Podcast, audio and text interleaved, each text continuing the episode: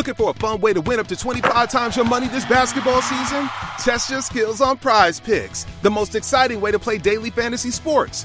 Just select two or more players, pick more or less on their projection for a wide variety of stats, and place your entry. It's as easy as that. If you have the skills, you can turn $10 into $250 with just a few taps. Easy gameplay, quick withdrawals, and injury insurance on your picks are what make Prize Picks the number one daily fantasy sports app. Ready to test your skills? Join the Prize Picks community of more than 7 million players who have already signed up. Right now, Prize Picks will match your first deposit up to $100. Just visit prizepicks.com slash get100 and use code GET100. That's code GET100 at prizepicks.com slash get100 for a first deposit match up to $100. Prize Picks, daily fantasy sports made easy. This is the American Veteran Show. Proud to finally say these two words welcome home. Dedicated to those who have worn the uniform. Tremendous national asset. Dedicated to our active duty men and women. They came not as conquerors, but as liberators. Dedicated to presenting issues, topics, and interviews highlighting their commitment to our country. I want to thank the courageous men and women who've served their country in uniform. Less than 1% of the population of our country chooses to serve our country in the military. And the other 99% of us, we owe them. Online at AmericanVeteranShow.com. Here's Stephen Tubbs. Welcome to this week's edition of the American Veteran Show, our special Christmas Day 2022 American Veteran Show. Thank you so much for joining us and the merriest of Christmases and happy holidays to all of you. Thank you for making this program a part of your Sunday afternoon, Christmas Day or not. Coming up, we've got a great look from the 1940s at old radio programs starring, among others, Lionel Barrymore and Bob Hope. You'll also hear later in the hour coming up, we've got an entire segment on the Christmas message from 1943 from then President Franklin Delano Roosevelt. Thank you to our presenting sponsor. Couldn't do programs like this or specifically this one without Attorney John Boesen at Boesen Law, B O E S E N, BoesenLaw.com, fighting on behalf of veterans every single day. And you've seen the television commercials, no doubt. You've heard the radio commercials. If you somehow were connected with Camp Lejeune, please get in touch with John Boesen at 303 999 9999. They are involved in litigation, and you may be owed for the uh, problems surrounding drinking water and toxins at Camp Lejeune, North Carolina. Let's get into it. This from the Christmas Eve broadcast on the NBC radio network, Christmas Eve 1943. Well, this is Lionel Barrymore in Hollywood. And here it's Christmas Eve the third our country's experienced in the war. But tonight, I'm not going to play the part of Scrooge. Let me rather take you people of America by the hand to the side of your loved ones fighting in every quarter of the globe. Our president and commander in chief is with us, too. Now, no program of this type would be complete without the presence of a certain young man. His name is synonymous with joy to the GIs uh, he's had the thrill of meeting most of them face to face, too. Ladies and gentlemen, may I present the guest conductor of this worldwide tour, Bob Hope.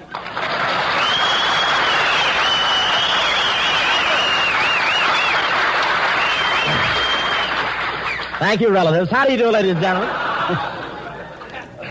this is Bob Christmas Eve Hope telling all you Americans to keep backing up our boys, and when Santa comes down from the ice and snow, he'll find us sticking together like Franklin, Winston, and Joe. yes, sir. I'm very happy to be on this wonderful Christmas Eve show. Christmas is so exciting here. You should see the Christmas trees in Hollywood Boulevard tonight. They floated down from the Yukon last week. I don't mean to say that the snow has been that loose everywhere. I understand it's so cold in the Middle West that even the Republicans are waiting for the fireside chats.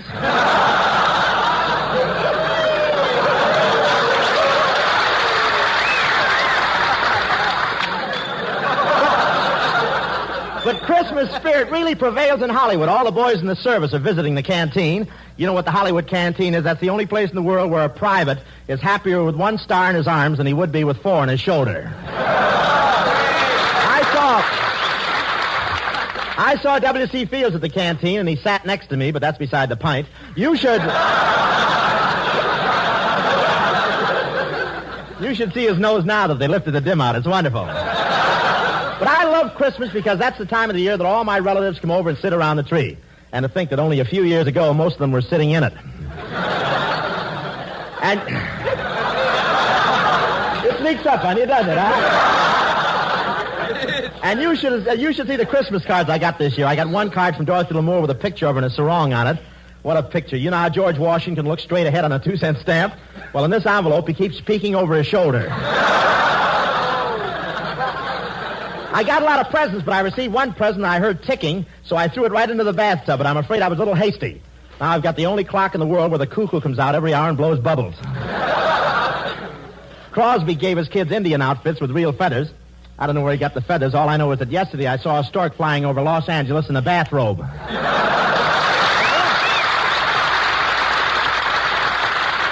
Thank you, men. And now for a visit with the men in North Africa. We go across the Atlantic and down the Mediterranean to Algiers. It's now after 3 o'clock on Christmas morning in Algiers. Less than two hours ago, the last soldier of the midnight mass checked in his barracks. It's quiet now, but in this headquarters city, men and women are working.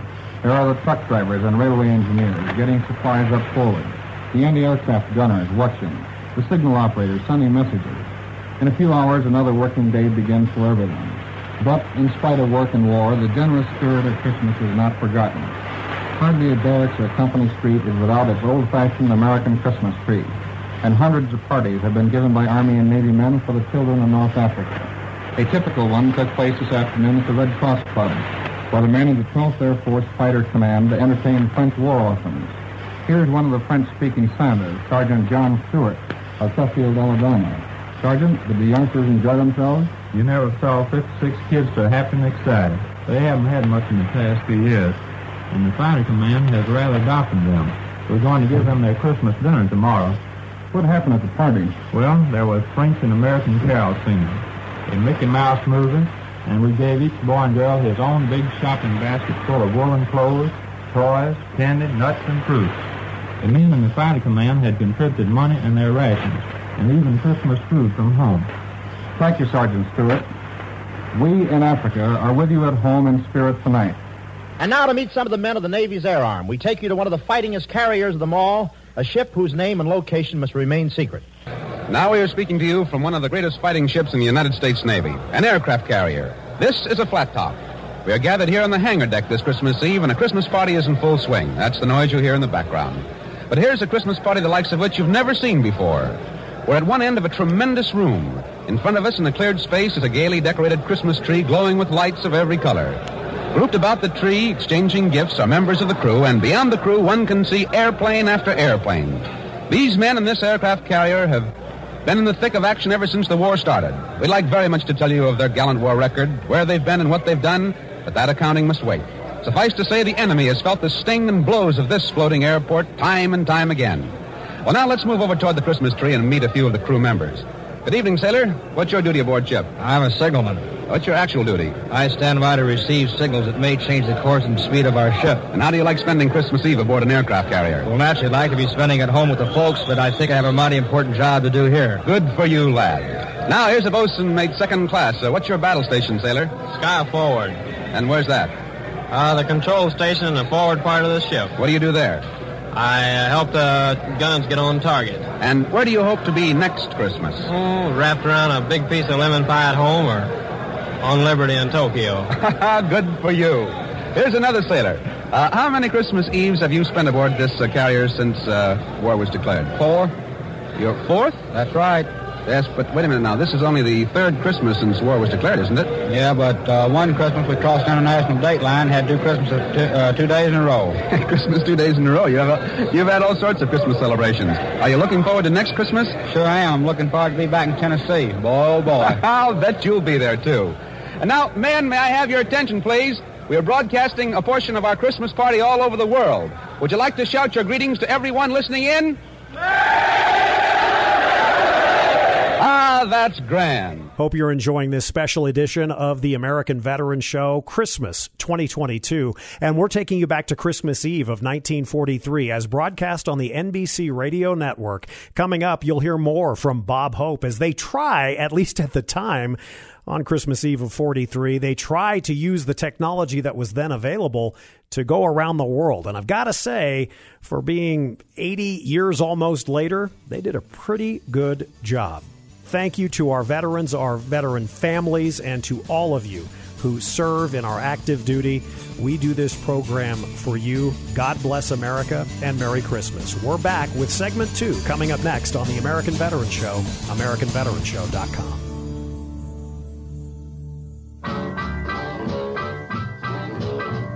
Now, back to the American Veteran Show. Here's Stephen Tubbs. Thank you so much for your listening to us on the American Veteran Show throughout the year. We're coming up here at the end of our season six. We'll start a brand new season, season seven, in the month of February. We continue this special Christmas 2022 edition of the program with a look back at Christmas Eve 1943. Bob Hope, Lionel Barrymore, Bing Crosby. And as we enter this next segment, what you'll hear is, well, it's too bad we couldn't get in touch with the folks in New Guinea.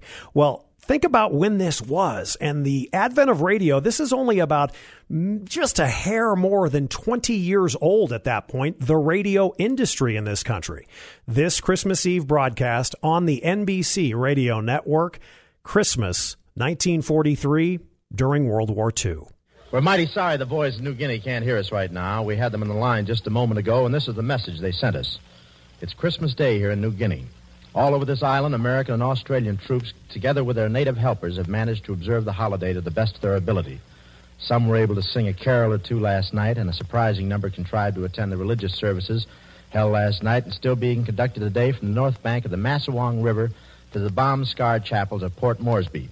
But everyone found time to open, his presents and read his mail. Other than these activities, Christmas on New Guinea is a case of it being Saturday and another day of war. Trucks going to war or coming back from the war. Planes are either going out or returning from combat missions. And every once in a while, a line of natives passes by, silent and intent on holding up their end of the fight. I wish you had a chance to talk to some of our boys out here. There is Staff Sergeant Paul Blasewitz, formerly the Bronx of New York City, and now with the Troop Carrier Command. Blasewitz is a tail gunner in a flying fortress. Only they don't carry bombs, they carry freight. They call them fighting freighters because that's where they haul things they've also got to be able to fight. This is his second Christmas out here, but he says this one is a lot better than last year because they're better organized for things like Christmas. For instance, this morning he made his usual run, but by the time he, we hauled some stuff over to the boys at Arawe, that's over on New Britain, and the Japs didn't give us any trouble at all. Just now, Blasewitz is taking it easy, waiting for the next job to come along. And then there are the Australians down here. Boy, what a bunch of fighting men. Just now, many of them are spending their Christmas up in the Ramu Valley. You know, they've got a funny custom in the Australian Army. All of the officers roll up their sleeves and serve the Christmas dinner to the enlisted men. And that's going on today wherever the Aussies are fighting. And that's what's happening out here in New Guinea. We know that all you people back home are working with all your might to make such a broadcast as this completely unnecessary on Christmas Day of 1944. And that's the message. Well, believe me, fellas, we can't wait till the American forces return to the United States, but we realize there still is a big job ahead. A very big job to be done on both sides of the war and home fronts, and the sooner we finish both jobs, the sooner our boys will come home. You know, Robin, the Navy is doing a huge share of that job, too. Boy, you can say that again, Bing. Let's cut in on Christmas Eve doings on one of Uncle Sam's mighty battle wagons. To greet the holy night that gave the world its Christmas rose, its King of love and light. This is Christmas Eve with the Blue Jackets aboard a United States battleship. Listen while Blue Jacket McMillan, Seaman First Class, is singing Jesu Bambino for the ship's crew.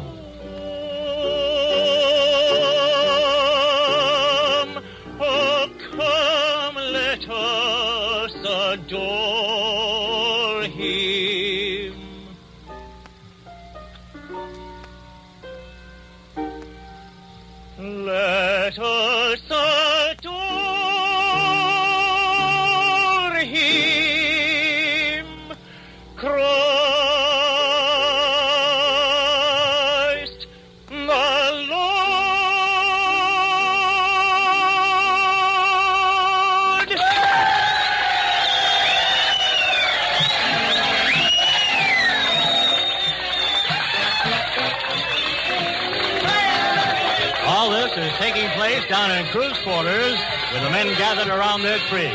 It's a swell party that's been going on for some time, and there's lots more to come. Here's Chester William Smith, who has been emceeing the fun for the crew. Chet, are the boys having a good time? Yes, sir. Did the men get all their packages and mail from home? You bet. And all those packages and all that mail made it a great Christmas. Okay, fella.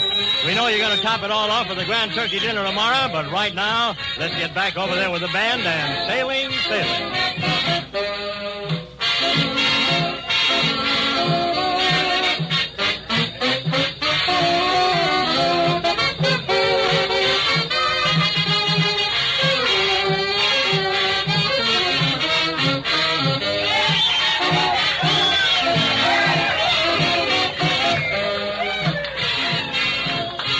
Now from this big battle wagon, we take you to the boys guarding our lifeline on the big ditch at Panama. This is Corporal Harvey Chester speaking from Panama. With me is Corporal Wesley Parsons, one of the men who carved out the jungle positions protecting the canal. What are the boys doing at your position tonight, Wes? Hundred percent of them are thinking about Christmas back home. Well, so am I, but that's not all, I hope. No, as a matter of fact, the boys are having a Christmas dance right now. For the first time since we put in that position, there are some girls there. I'll bet that Christmas party is different from the ones back home. It sure is. Instead of snow on the ground, we have green grass. There's a warm breeze and the birds are singing. Oh, how about Christmas services, Wes? There aren't enough chaplains to go to all positions, but we'll hear the midnight service over the radio. Turkey dinner tomorrow? You bet, with all the trimmings. I'm going to wish a Merry Christmas to my folks in Charleston, West Virginia, Wes. Where are yours? Detroit, Michigan. Merry Christmas. From the jungles of Panama, and with a Christmas greeting to all, we take you to Hawaii. This is Sergeant Merle Miller of the United States Army speaking from the Central Pacific area. Naturally, our thoughts turn toward home on this third Christmas Eve since Pearl Harbor, and all of us wish we could be with our families and friends. We're not exactly without friends, but no matter how well you get along with your buddies, they don't take the place of the folks you've left behind. If opening gifts and having a good dinner were all, Christmas overseas would leave little to be desired, but of course there's more to it than that. However, there's going to be plenty of turkey all around, and most of us already have received a generous stack of mail from home. Summing up our observation of the news from the home front, we wonder if victory couldn't be stepped up if there was less time spent on small town politics, labor disputes, and ballyhoo. We're not kicking, we just wonder. Over here, where all work is considered essential war work, the activities of the civilian and military population are not too widely separated. We still have a 10 o'clock curfew and blackout and early closing hours in town. Taking everything into consideration, we're pretty well off. That was Sergeant Merle Miller, Bureau Chief of Yanks Pacific Edition. Standing by at a vantage point overlooking Pearl Harbor is Marine Private First Class Harry A. Jackson. This 19-year-old Marine from Pitchfork, Wyoming, was in the first wave that stormed the beaches of Tarawa in the Gilberts. Come in, Private Jackson. Since December 7th, 1941, when Christmas was all but totally blacked out, Pearl Harbor is slowly but surely being avenged. Coral Sea, Midway, Guadalcanal, Kiska, and Attu. And now the Gilberts. And after you've been through Tarawa, you begin to realize, maybe for the first time in your life, what Christmas is all about. It's a lot more important to you. And I don't mean just getting presents either. On Tarawa, you don't think a hell of a lot about Christmas. But on Christmas, you think a hell of a lot about Tarawa. Us fellas that are fighting out this way are backed by a vast civilian force of skilled workers at Pearl Harbor, whose job it is to keep us and our gear fit to fight. These Pearl Harbor workers are able to take time out this Christmas to celebrate the birth of him who promised peace on earth. But the pause this Christmas will be a brief one, because every fighting one of us is on the road that leads to Tokyo, and Tokyo knows we're on the way. From Pearl Harbor, where the stars and stripes still fly, and the Christmas tree lights are on again, it's a Merry Christmas to you all at home. Once again, from Christmas Eve 1943, here on the American Veteran Show, as we present to you a Christmas edition of the program here in 2022 and almost 80 years ago. The special NBC radio broadcast again on Christmas Eve of that year. Three years, basically, three Christmases into World War II. Coming up, the message on that very radio program from FDR. That comes up next. This is the American Veteran Show, AmericanVeteranShow.com, and a very Merry Christmas to you.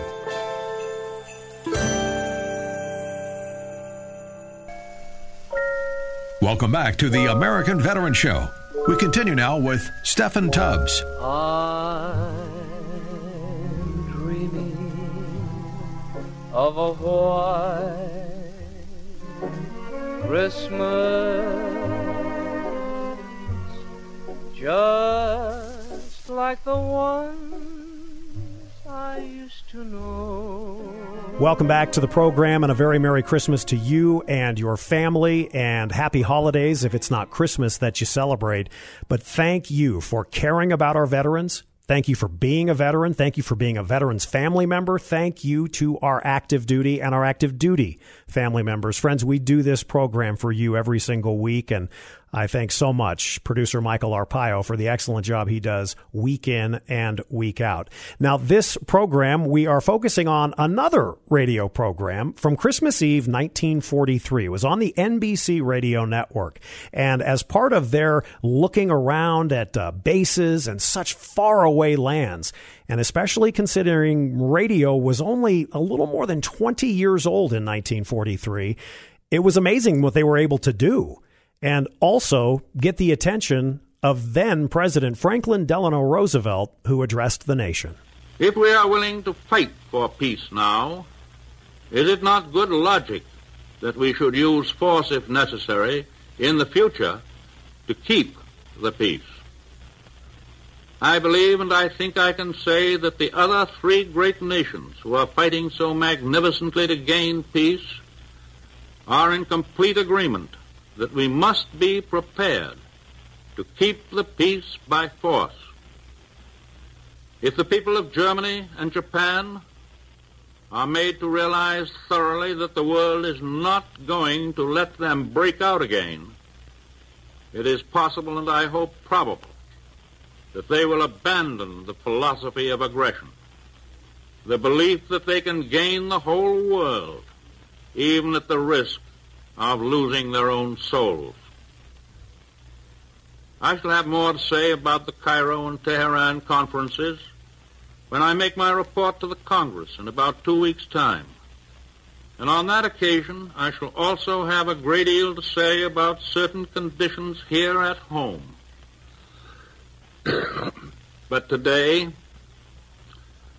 I wish to say that in all my travels, at home and abroad, it is the sight of our soldiers and sailors and their magnificent achievements which have given me the greatest inspiration and the greatest encouragement for the future. To the members of our armed forces, to their wives, mothers, and fathers, I want to affirm the great faith and confidence that we have in General Marshall and Admiral King, who direct all of our armed might throughout the world. Upon them falls the responsibility of planning the strategy, of determining where and when we shall fight. Both of these men have already gained high places in American history, places which will record in that history many evidences of their military genius that cannot be published today. Some of our men overseas are now spending their third Christmas far from home. To them and to all others overseas or soon to go overseas, I can give assurance that it is the purpose of their government to win this war and to bring them home at the earliest possible time. And we here in the United States had better be sure that when our soldiers and sailors do come home, they will find an America in which they are given full opportunities for education and rehabilitation and social security and employment and business enterprise under the free American system, and that they will find a government which, by their votes as American citizens, they have had a full share in electing. The American people have had every reason to know that this is a tough and destructive war. On my trip abroad, I talked with many military men who had faced our enemies in the field. These hard-headed realists testify to the strength and skill and resourcefulness of the enemy generals and men whom we must beat before final victory is won. The war is now reaching the stage where we shall all have to look forward to large casualty lists, dead, wounded, and missing. War entails just that. There is no easy road to victory, and the end is not yet in sight. I have been back only for a week. It is fair that I should tell you my impression. I think I see a tendency in some of our people here to assume a quick ending of the war. The war and the result means false reasoning. I think I discern an effort to resume or even encourage an outbreak of partisan thinking and talking.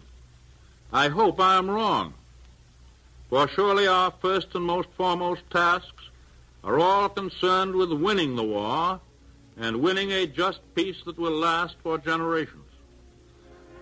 the massive offensives which are in the making, both in Europe and the Far East, will require every ounce of energy and fortitude that we and our allies can summon on the fighting fronts and in all the workshops at home. As I have said before, you cannot order up a great attack on a Monday and demand that it be delivered on Saturday. Less than a month ago, I flew in a big Army transport plane over the little town of Bethlehem in Palestine. Tonight on Christmas Eve, all men and women everywhere who love Christmas are thinking of that ancient town and of the star of faith that shone there more than 19 centuries ago. American boys are fighting today in snow-covered mountains, in malarial jungles, on blazing deserts. They are fighting on the far stretches of the sea and above the clouds, fighting the thing that they, for which they struggle. I think is best symbolized by the message that came out of Bethlehem.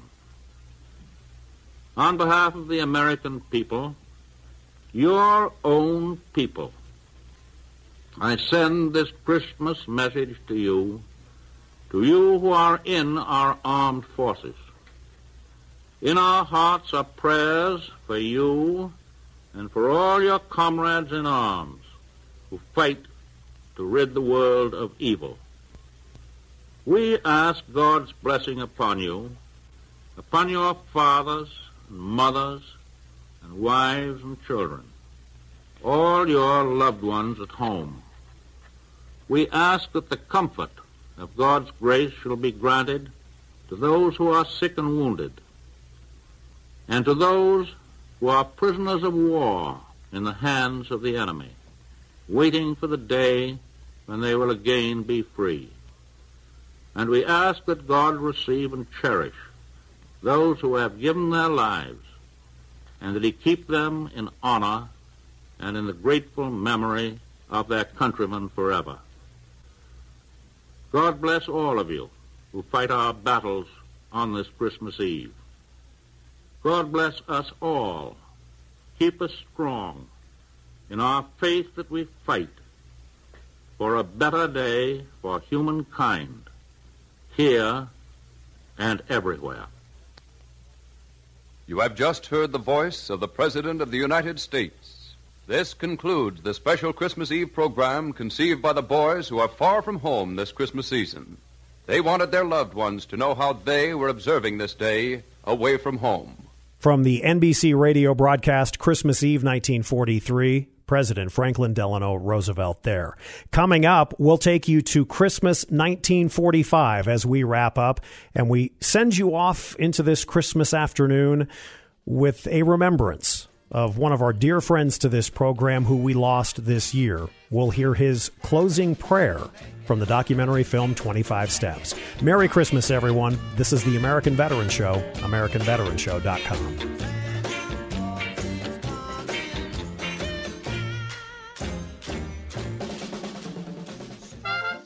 Now, back to the American Veteran Show. Here's Stephen Tubbs. We wrap up this week's special edition, Christmas 2022 edition of the American Veteran Show. I'm Stefan Tubbs. Thank you so much for listening to us and maybe going back and listening to some of our podcasts, whether at the American Veteran Show website, AmericanVeteranShow.com, or our home base here in Denver, Colorado, USA 710knus.com slash Stefan, and you can listen to every single episode we have ever done as we head toward next February, not too far away, and the beginning of season seven of this very radio program. We wrap up. We talked a lot about the Christmas Eve broadcast from 1943. Well, this is a similar one from 1945, and you keep in mind the war is now over.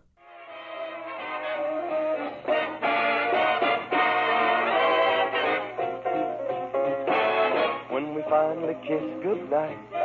How are they going out in the storm? But if you really hold me tight, all the way home I'll be warm. The fire is slowly dying, and my dear, we're still goodbye. But as long as you love me so, let it snow, let it snow, let it snow.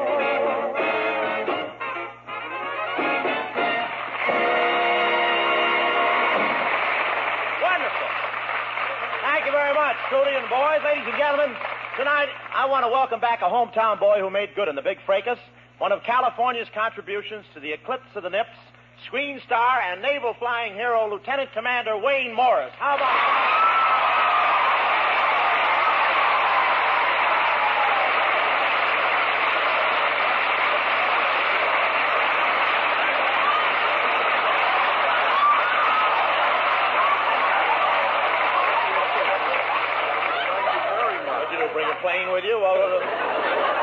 shoulders. Thanks very much. I am happy to be here in San Francisco. Very happy. Very happy? Yes. You're a Los Angeles boy, aren't you? Huh? Yes. I was born in Los Angeles, but for a while I came up here and lived in San Francisco. Oh, really? Were you a freelance agent or a member of the regular underground? As a matter of fact, I do come from Los Angeles, Bob. In fact, I lived right next door to Betty Grable until I was 10 years old, and my folks moved away. Well, why'd they do that? Well, uh, my wisdom teeth were coming in a little bit too fast.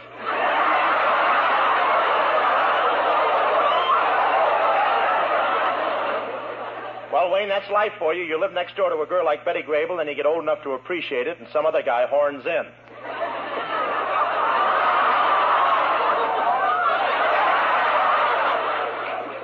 Yes, it's too bad it wasn't you. You could have given him some competition.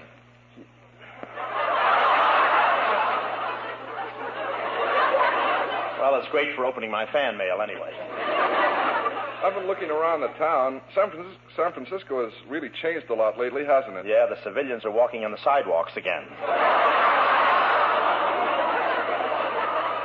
Say, you were a lieutenant commander, weren't you, Wayne? Just what is that?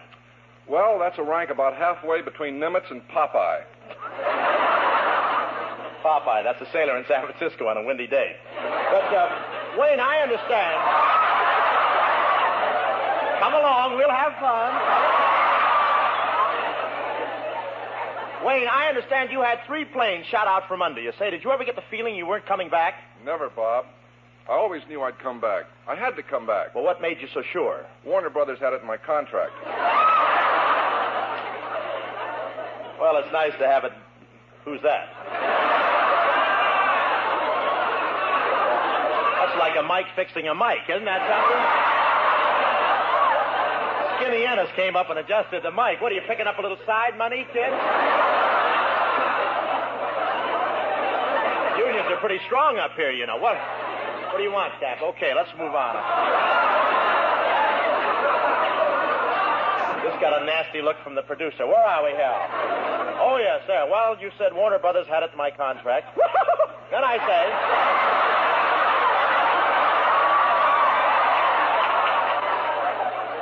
Wouldn't it be great if we had 45 minutes, huh? Well, it was nice to have it down in black and white. That was supposed to be a laugh until Bones came up there. You know, Wayne, by the way, my brother was shot down three times. How'd that happen, Bob? Well, the ladder was short, the wall was tall, and the warden was looking.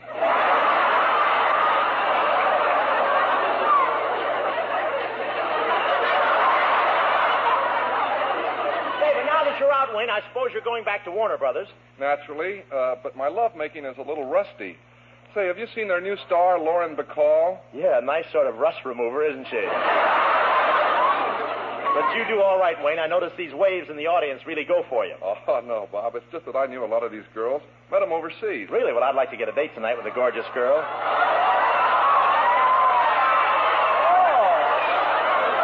Oh. Got memories, huh? Well, look, I'd like to get a date tonight with a gorgeous girl. Uh, you think you could fix me up? Mm-mm. No, not enough.